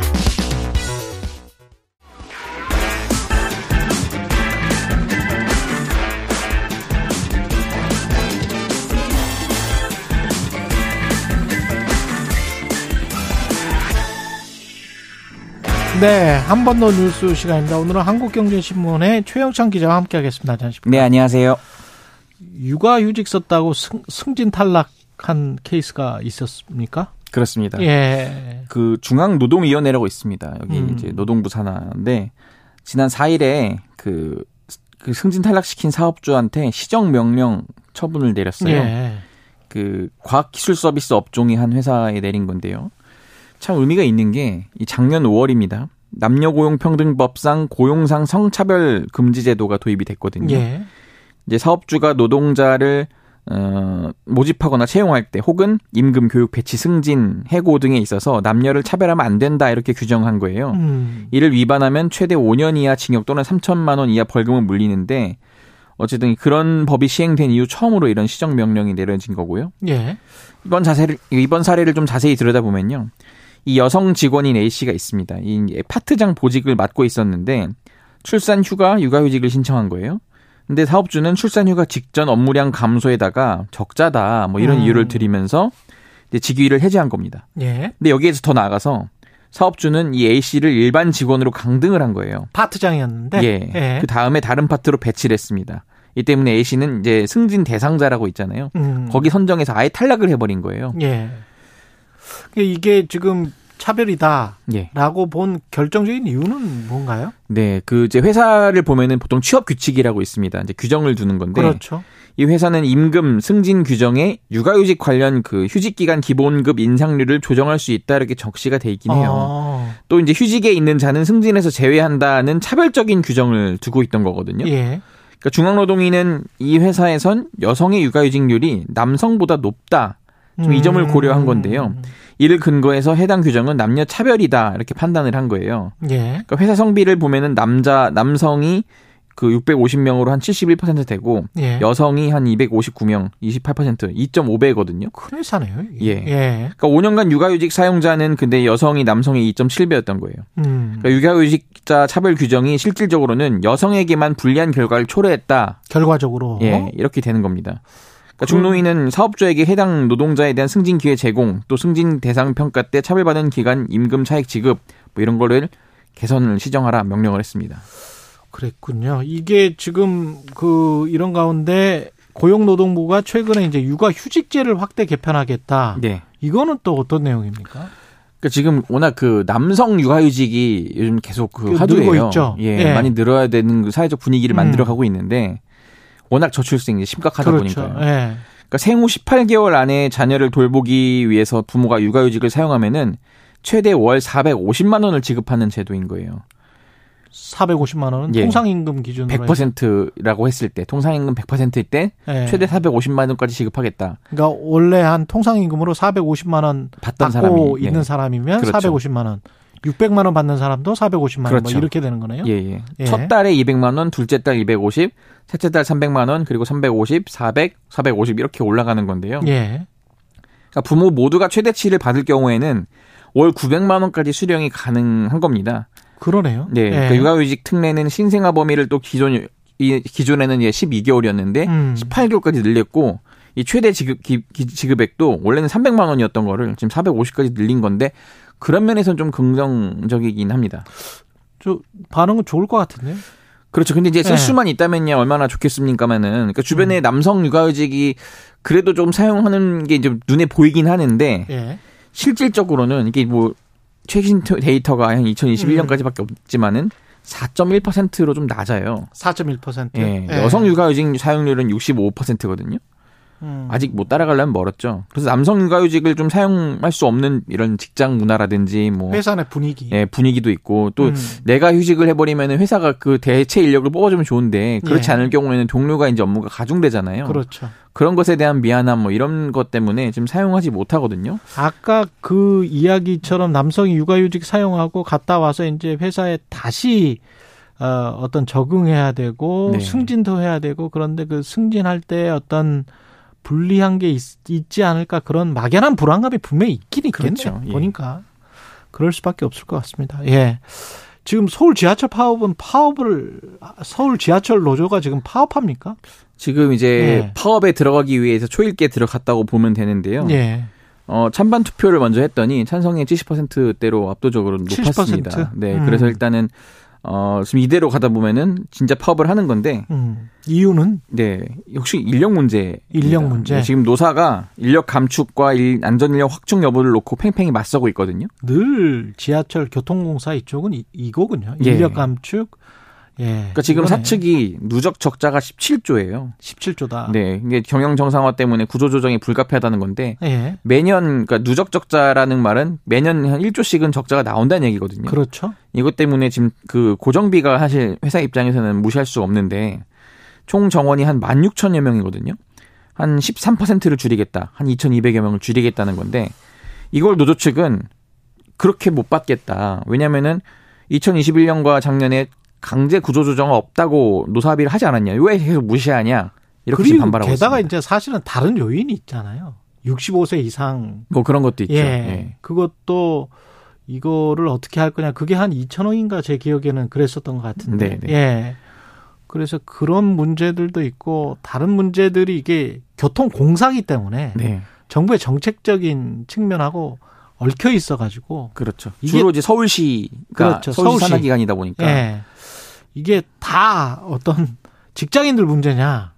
그거는 불만이 있을 수밖에 없겠네요. 예. 그렇습니다. 예. 파업을 바로 하지는 않겠죠? 네. 지금 예. 여기서도 또 노동위원회가 등장하는데 음. 여기 이제 서울지방 노동위원회가 있습니다. 여기서 예. 최종 조정회의를 오늘 하거든요. 예. 여기에서 이제 사측과 노동자 측이 최종 조정회의를 하면서 합의점을 찾는데 만약 찾지 못한다고 하면은 음. 이제 노측은 우리 할 만큼 했으니까 합법적인 파업권이 확보된다 이렇게 지금 밝히고 있거든요. 예. 그럼 이제 조합원 총회를 또 열어야 되고 구체적인 파업 계획을 그때 가서 논의를 하는데 사실 그 국민 여론도 무시는 못하는 그렇죠. 게 최근에 지하철 그 비용이 값이 올라가지고 요금이 또 올랐지. 네, 그러는데 또 파업을 하냐 이러면은 이 국민적 그렇죠. 호응을 또 받지 못하니까 거기서 많이 좀 갈등이 있을 것 같습니다. 한 번 더 뉴스 최영창 기자였습니다. 고맙습니다. 감사합니다.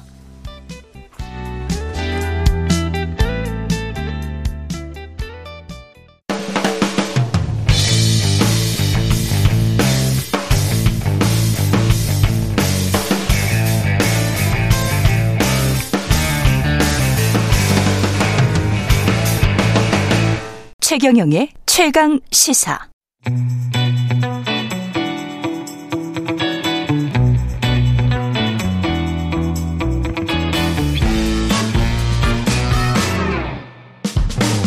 네, 정치 시사 이슈의 법적 쟁점을 시원하게 파헤쳐보는 시간입니다. 최강 로스쿨 오늘은 최강 로스쿨 학장 김준우 변호사와 함께하겠습니다. 안녕하십니까? 네, 안녕하세요. 오랜만에 스튜디오에서 인사드리겠습니다. 김준우입니다.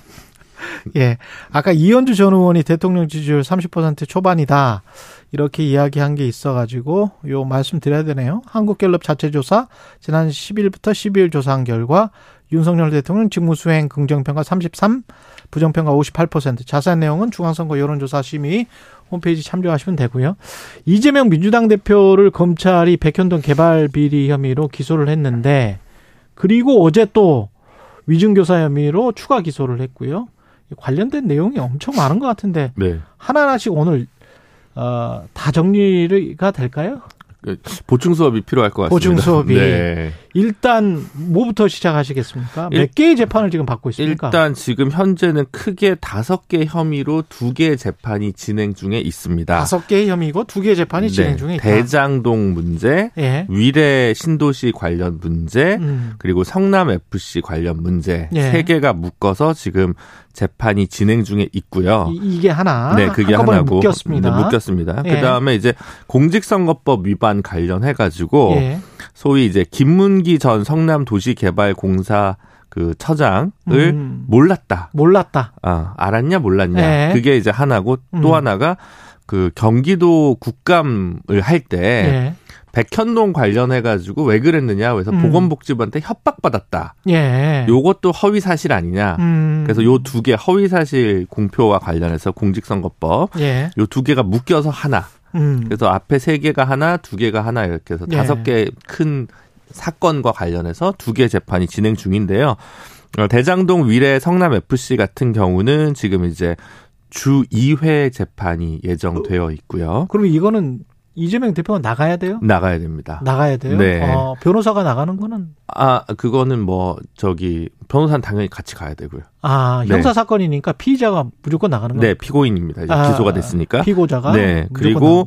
예. 공직선거법 같은 경우는 음. 지금 2주에 한 번 꼴로 재판이 진행 중입니다. 예. 네, 근데 2주에 한 번. 네, 근데 지금 이제 백현동 관련해 가지고는 기소를 먼저 했잖아요 검찰에서 그랬죠? 요거를 대장동 위례 성남 FC 건에다가 얹어가지고 병합. 병합을 신청을 했는데 음. 이제 뭐 늘 그렇지만 결정은 재판부에서 하는 거고요. 음. 위준 교사는 이제 관계자들이 별도로 있으니까 음. 별도로 지금 기소를 한, 한 건데 위중 교사 이거는 뭐였죠?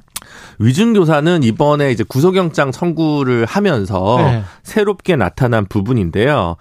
아, 이걸 또 어떻게 거슬러 올라왔나. 이게 지금 2018년 그, 저기, 그, 허위사실 공표와 관련해서 이재명 지사가 예. 당시 지사가 이제 재판받았다 가지고 최- 최종적으로 2020년에 대법원에서 무죄 판결 받은 게 있지 않습니까? 예.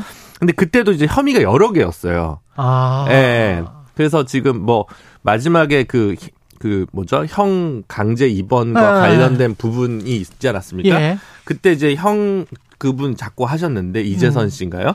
그분을 이제 강제로 입원시킨 부분이 뭐 직권 남용이냐 아니냐라고 음. 하는 혐의가 있었고요. 예. 그 외에도 그 이거와 관련돼서 이제 본인이 했던 행적과 관련돼 가지고 허위 사실 공표가 있냐 없냐. 음. 그게 이제 그 부분이 지금 유죄가 조금 됐다가 다시 대법원에서 파기됐던 거고요. 예. 그거 말고 검사 사칭권과 관련된 음. 문제랑 대장동 개발 업적에 관한 부분 이 두 가지가 또 허위 사실 공표부가 있는데 이거는 1심, 2심, 3심 다 무죄가 났던 부분입니다. 무죄가 이미 났는데. 무죄가 났던 그 중에서 검사 사칭 전과 관련된 부분이 있는데 예.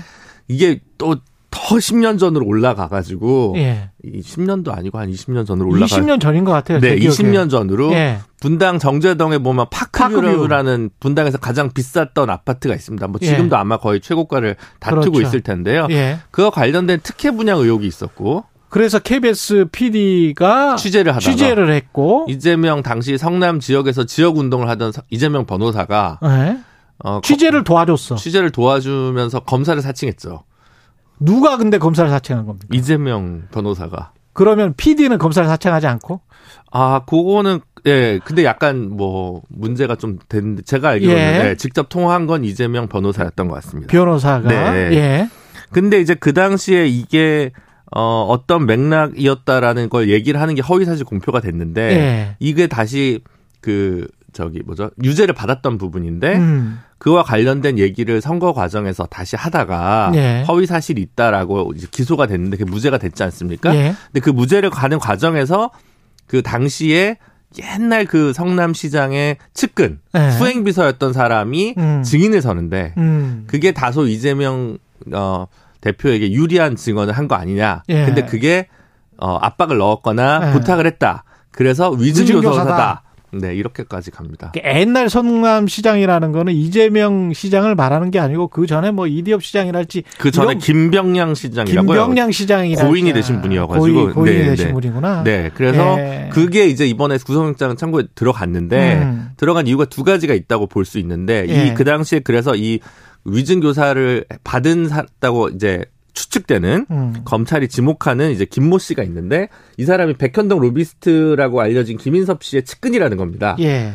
음, 측근이고 또 측근이고 하여튼 측근 출신인 분데 그게 하나가 있고 이런 예. 위증 교사를 했으니 이재명 대표는 구속이 되지 않으면 위증 교사를 하고 다닐 거다라는 걸 넌지시 재판부에 한번 던져본 거죠 시그널을 음, 음. 그런 이중적 효과가 검찰이. 있었던 건데 그 전까지는 이게 기소될 거라고 생각하는 사람은 없었는데 음. 이번에 구속영장 선고하면서 이게 새로 나타났던 거고요. 예. 요건 어쨌든 이 김모 씨와 이재명 대표 둘 문제이기 때문에 음. 백현동이나 뭐 대장동이랑 달리 등장 인물이 다르니까 그러네. 분리 기소를 한 거죠. 아. 근데 이제 요건과 관련해 가지고 이제 범죄 혐의가 소명됐다라고 구속영장 청구 시기에 얘기했기 때문에 예. 유죄 가능성이 높은 거 아니냐 이런 얘기가 나오는 거고 그때 또 뭐 혐의는 소명되는 것으로 보인다라고 네. 영장 전담 판사가 그 이야기는 했어요. 네, 영장 그렇습니다. 기각할 때. 그렇습니다. 요 혐의에 관해서는 네, 위- 그렇습니다. 위중 교사와 관련해서는 네. 그러니까 검찰이 의심할 만하다 뭐 이 정도까지는 네. 판사가 이야기한 것 같고. 그렇죠. 무리한 기소라고 볼 수는 없다라는 예. 의미겠죠. 네. 그러나 뭐 구속과는 상관없다라는 네. 것이고.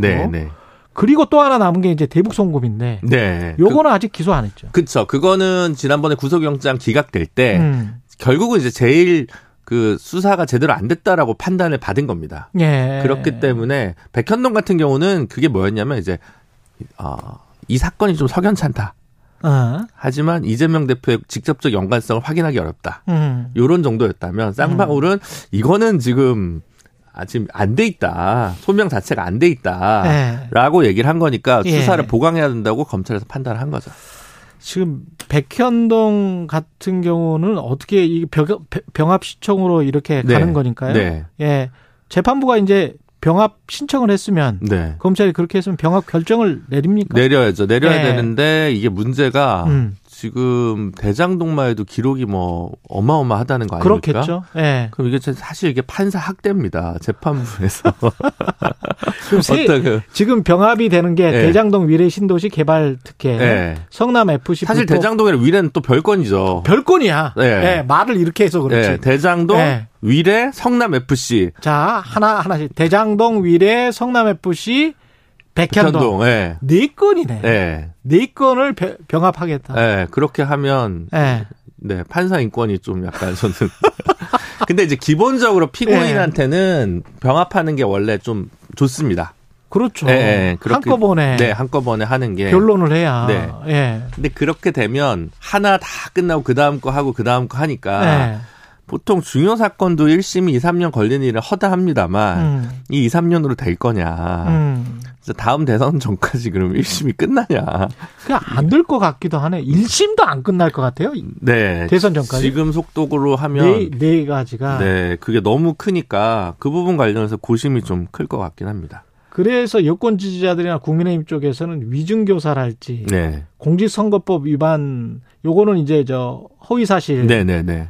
이런 거는 좀 단순한 사건이니까 빨리빨리 끝날 것이다. 빨리빨리 나와서 네. 이게 어떤 총선에 영향을 미쳤으면 좋겠다라는 희망에라가 돌아가고 있는 게 이런 사건들 아니에요? 그렇습니다. 그렇죠. 네. 아. 그런데 요것도 빨리는 끝날 겁니다. 위증교사도 저는 뭐 분리해서 하는 게 맞을 수 있다고 생각하는데 예. 근데 이게 그렇다고 해서 음. 4월 총선 전에 결과가 나올 것이냐. 아, 그건 또 아니에요? 그거는 조금 지켜봐야 될 문제 같습니다. 적어도 위증교사는 예. 지금 그 지금 재판이 많이 밀려 있어요 법원에. 예. 그러니까- 아니 모든 법원이 다것 네, 같은데. 그렇습니다. 예. 그래서 이게 지금 그때까지는 좀 쉽지 않지 않을까 싶고요. 어. 공직선거법은 모르겠습니다. 이제 어쨌든 중간에 그렇죠. 근데 단식을 하면서 예. 중간에 재판이 지금 한 두어 달 좀 안 열렸어요. 음. 그러니까 그렇게 좀 속도 조절을 변호인 측에서 좀 하고 있는 것 같고 예. 그래서 총선 직후에 나올 수도 있지 않을까라는 생각이 좀 들긴 합니다. 아, 네. 사법부도 혹시 선거에 미칠 영향이나 이런 거를 고려할 수도 있겠네요. 네, 네, 네. 예. 저는 그렇게 보고 있습니다. 차라리. 예. 근데 둘 다 뭐 내년 정도에는 다 1심 결과는 나올 텐데. 그렇지 내년에는 예, 예, 나오겠죠. 나오겠죠. 공직선거법 위반하고 위증교사하고 요거는 내년도에 나오겠죠. 네, 네. 예. 그렇게 저는 좀 보고 있습니다. 그게 또 어떤 정치적인 함의를 가질지는 정치평론가들이 논의하시면 될 것 같고. 그렇죠. 네. 예. 그러니까 이제 구속영장 기각된 이후는 4월 총선까지는 이제 이재명 대표는 당장의 리스크는 좀 줄어든 거고요. 예. 그 이후의 리스크는 뭐 뭐랄까 검찰 리스크가 아니라 이제 법원 리스크라고 그렇죠. 할까? 예, 예. 그런 건 좀 남아 있는 거죠. 그리고 이제 그 첫 재판이 열린 게 네. 대장동 위례 신도시 네. 각각 따로 그다음에 성남 FC 불법 보험금 사건 네. 요거는 이미 이제 병합이 됐었으니까 네. 이게 지난 6일에 열렸었단 말이죠. 네. 뭐 눈여겨 보신 점이 있습니까? 아니요, 뭐 그냥 갈 길이 머니까. 아, 길이 보니까 첫 재판이니까 이걸 다 따라가려면 예. 아니 뭐 이게 옆 동네 얘기해서 그렇습니다만 예. 예를 들어 뭐 MBC 김장겸 전 사장이 예. 지난주가가 그 상고심 최종 확정됐거든요. 노조법 위반 사건이. 그거 그 2017년에 기소된 거예요. 아 2017년 2017년에 기소된 게 2023년에 그게 유죄 나오지 않았나요? 네, 유죄 나왔죠. 근데 예. 6년 걸렸잖아요. 6년 걸렸군요. 네. 그러면 이거 몇 년 걸리겠습니까?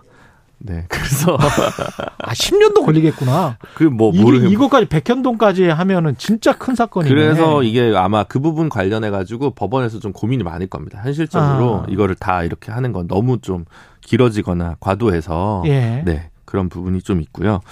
음. 근데 이제 어쨌든 백현동이든 대장동이든 뭐 예. 위례든 간에 성남 FC든 간에 다 음. 대부분 배임입니다. 그렇죠. 아야 저 성남 FC는 제3자 뇌물죄가 그렇죠. 있으니까 그러니까 예. 요 배임죄들 관련해서는 사실은 보통 규명이 헛갈리- 쉽진 않아가지고 헛갈리지. 네, 예. 그게 이제 공통적인 쟁점이라는 것만 좀 음. 알려드리고 오히려 성남 FC와 쌍방울 기소는 안 됐습니다만 예. 그건 제3자 뇌물죄 그 두 축으로 법리적으로는 살펴보면 될 것 같습니다. 쌍방울 같은 경우는 지금 이화영 전 부지사가 지금 구속이 연장됐단 말이죠. 네. 이거는 그 동안에 이제 법정에서 벌였던 어떤 어 해프닝적인 것들 이런 것들이 영향을 미쳤을까요? 그거는 뭐 일정한 영향을 미친 건 음. 사실입니다만 보통 이제 하나의 혐의로 기소되면 6개월이거든요. 예. 1심에서. 근데 이제 검찰이 잘라서 계속 기소를 해 가지고요. 아, 처음에 작년에 했을 때는 그 법인카드 쓰고 뇌물 받은 3억이었거든요. 그렇죠. 그러다가 올 봄에는 이제 대북 송금 관여 외국환 거래법 위반으로 다시 6개월이 추가됐고요. 음. 이번에는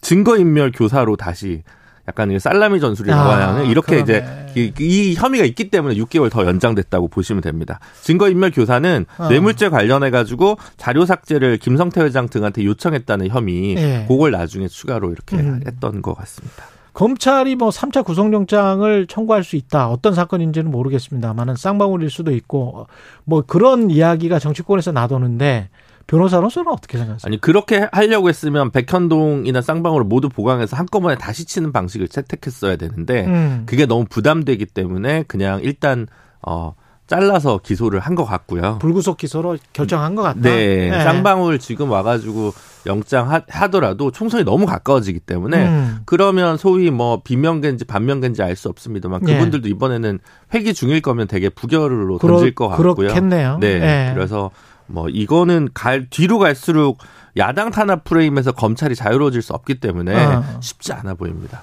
여기까지 말씀 듣겠습니다. 최강 로스쿨 김준우 변호사였습니다. 고맙습니다. 감사합니다.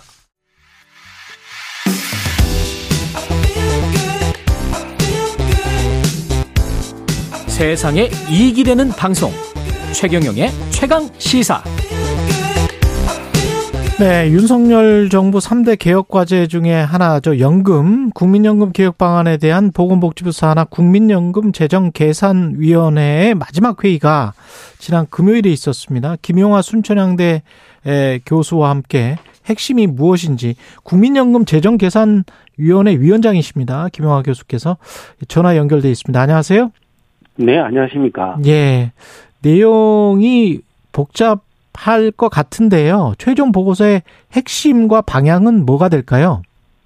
네, 우리 그 국민연금은 재정 안정화 목표를 점검하기 위해서 5년마다 재정 계산을 하는데요. 예. 2013년에는 2060년에 적립기금이 소진된다는 전망이 결과가 나왔는데 예. 2018년에는 또 57년으로 앞당겨지고요. 예. 이번 2023년에 5차 재정 계산에서는 2055년으로 앞당겨졌습니다. 음. 이렇게 되면 이제 국민 그렇 적립기금이 없어도 반드시 연금을 못 받는 건 아닌데 많은 지금 청장년에 계신 분들이 연금 재정에 대해서 불안해하고 계시기 때문에 예. 어, 현재 우리 재정계산위원회에서는 현재 국민연금을 신규 가입하는 20세인 사람이 있다고 하다 있다고 할때 예. 그분이 평균 수명까지 사는 향후 70년 그러니까 2090 2093년입니다. 예.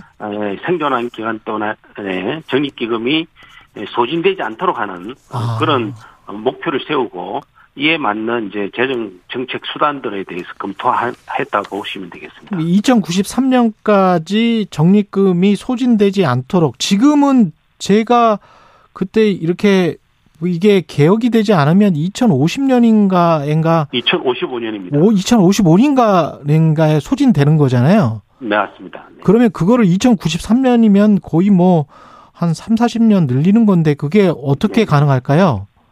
네, 지금 뭐 저희가 그 보통은 이제 우리 재정 그이 적립금 소진하는 것은 재정 어 지출이 재정 수입보다 초과하기 때문에 그런데요. 그렇죠. 그러니까 결국 재정 지출과 수입을 맞추는 과정이거든요. 음. 그러려면 이제 수입 측면에서는 이제 보험료를 올리고 음. 기금 운용 수익률을 높이는 거고요. 예. 아, 지출 측면에서는 지급 개시 연령을 좀 높, 높이든가 예. 그렇지 않으면 소득 대체율을 낮추는 방향이 있습니다. 예. 그렇죠. 우리나라는 소득 대출이 그리 높지 않은 나라이기 때문에 그렇죠. 이번에 소득 대체율을 낮추는 방향은 빼고 연금 보험료율과 지급 개시 연령과 기금 투자 수익률 이 세 가지 정책 수단을 가지고 어, 적립기금을 어, 2093년까지 가는 방안을 찾았습니다.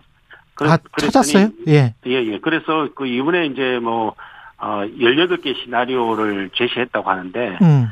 그 시나리오 중에서, 아, 다섯 개는 여섯 개가 바로 이제 2093년까지 적립기금이 소진되지 않는 방안이거든요. 아. 대표적으로 이야기하면은 이제 보험료를 15%까지 올리고, 15%? 어, 예. 네. 그 다음에 이제 그 우리 어, 국민연금 지급 개시 연령이 현재 65세로 가고 있습니다. 예. 법령에 의해서. 그렇죠. 그런데 2000, 어, 2038년부터 66세로 올리고 뭐 해서 68세까지 올리는 5년에 한 번씩. 2000 몇 년부터요? 2038년부터 2038년. 어, 65세를 66세로 2043년에는 67세, 예. 2048년은 68세 이렇게 올리는 방안을 두 가지 결합하고 예. 기금 운용 수익률은 지금 현재 이미 5.11%입니다. 음. 지난 35년간에 예. 이 수익률만 그대로 유지되면 어, 요 두 가지만 하면 2093년까지 적립기금이 유지되는 것으로 결과가 나왔습니다. 그래서 잠깐만요. 보험료- 교수님, 네. 잠깐만요. 여- 여기서 제가 저 확인을 하나씩 해볼게요. 보험료율이 15% 올린다는 게 지금 현재 보험료율이 몇 퍼센트였죠? 지금 현재 9%인데 예. 어, 이거를 15%로 올린다? 2025년부터 예. 0.6% 포인트씩 음. 해서 10년간 아, 10년간 단계적으로 이것도 단계적으로 어, 15%까지 올린다는 겁니다. 네, 9%에서 15% 이것도 뭐 사실은 퍼센티지로 이야기를 해서 그렇지 거의 50% 가량 올리는 거네요. 단계적이긴 하지만 한 10년 네, 동안. 네, 그렇습니다. 그렇죠. 그리고 연령도 어 2038년부터 66세로 1년씩 늦춘다. 오, 네, 네. 예. 그 5년의 간격으로 이제 1세씩 늦추는 겁니다. 그래서 2038년에 예. 66세, 2043년에 67세 뭐 이런 식으로요. 예. 자, 이게 이제 사회적으로 합의가 되면 이거는 그 통제 가능한 변수입니다. 보험료율이랄지 뭐 연령을 늦추는 거랄지 그거는 정책적으로 그냥 결정하기만 하면 되는 거죠. 네, 그런데 이제 기금 운용 수익률은 네. 5.3%가 그동안 평균이었기 때문에 앞으로 그 정도만 해주면 이라는 이제 어썸프션 가정에 따라서 지금 말씀을 하시는 건데 네, 네, 그렇습니다. 이게 뭐 어떻게 보세요?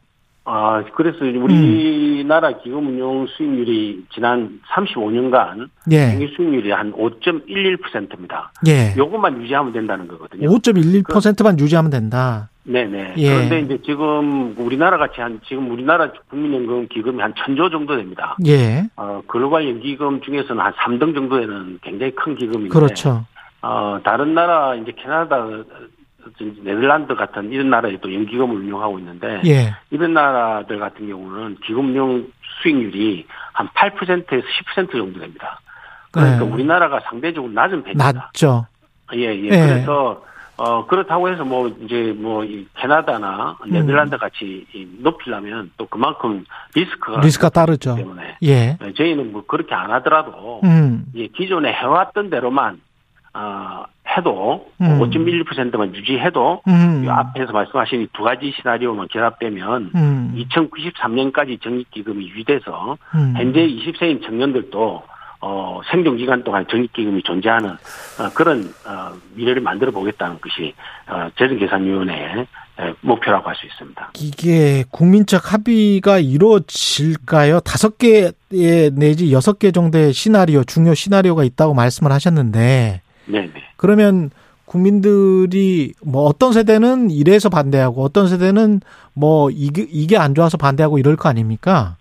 네, 앵커님이 정확하게 보시는 겁니다. 그래서 예. 사실은 뭐, 어, 미래에 대해서 다 걱정도 하고 계시고. 그렇죠. 연금 개혁의 필요성은 있다고는 다 생각하시는데. 예. 구체적인 연금 개혁 방안은, 어, 국민들의 부담을 증가시키는 것이고. 음. 또그 방법에 따라서는, 어, 어떤 계층별로 좀 입장이 예, 다를 수 있기 때문에. 예. 어, 그 하나의 예, 목표안을 갖다가 만들기 쉽지 않습니다. 예. 어, 그래서 이번에 이제 저희 그 재정계산위원회에서는 어, 선택할 수 있는 굉- 다양한 대안을 제시하고 음. 어, 국민들이 어, 그 중에서 그러니까 결국은 이제 국민들이 여론을 수렴해야 되는데 그렇죠. 어, 그 입장이 다른 국민들로 일로 이렇게 구성되어 있기 때문에 예. 이런 부분은 사실, 사실은 정치적 과정이 필요합니다. 그렇죠. 그래서 그 예. 정치적 과정 속에서 이런 여러 가지 대안 중에서 하나를 하나가 선택될 수 있도록 음. 이런 그리고 선택하는 과정에 필요한 충분한 정보를 제- 제공하는 것 이게 음. 재정계산위원회가 한 일이라고 생각하시면 되겠습니다. 아까 다섯 개나 여섯 개 정도의 그 주요 시나리오 중에 그러면 결국은 이제 보험료율을 15%그 안팎으로 어떻게 어떤 속도로 할 것인가 연령을 65세에서 66세로 어떤 식으로 할 것인가 그게 그 정도가 조금 조금씩 다른 겁니까? 네네. 그래서 이제 뭐 보험료 만약에 이제 15%하고 68세 대안을 말씀을 드렸는데 예. 만약에 이제 68세가 부담스러우면 음.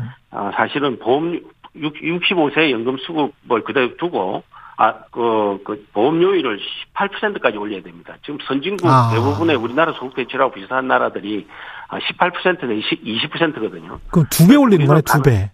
예, 예. 그런데 이제 우리나라는 이제 어, 가능하면 그, 그까지 올리는 건 너무 부담스럽기 때문에 예. 15%만 올리자는 그 대안을 말씀드린 거고요. 음. 어, 그 선진국 수준으로 올리게 되면 예. 어, 사실은 수 개시 연령은 65세로 유지해도 됩니다. 아, 또뭐 그렇군요. 또 다른 방향은 15%를 유지하더라도 예. 기금 투자 수익률을 만약에 지금 아까 제가 5.11%라고 하지 않았습니까? 예, 그랬죠. 그런데 이걸 6% 정도까지 올리면 음. 어, 15%라 하더라도 지급 개시 연령도 안 올려도 예. 됩니다.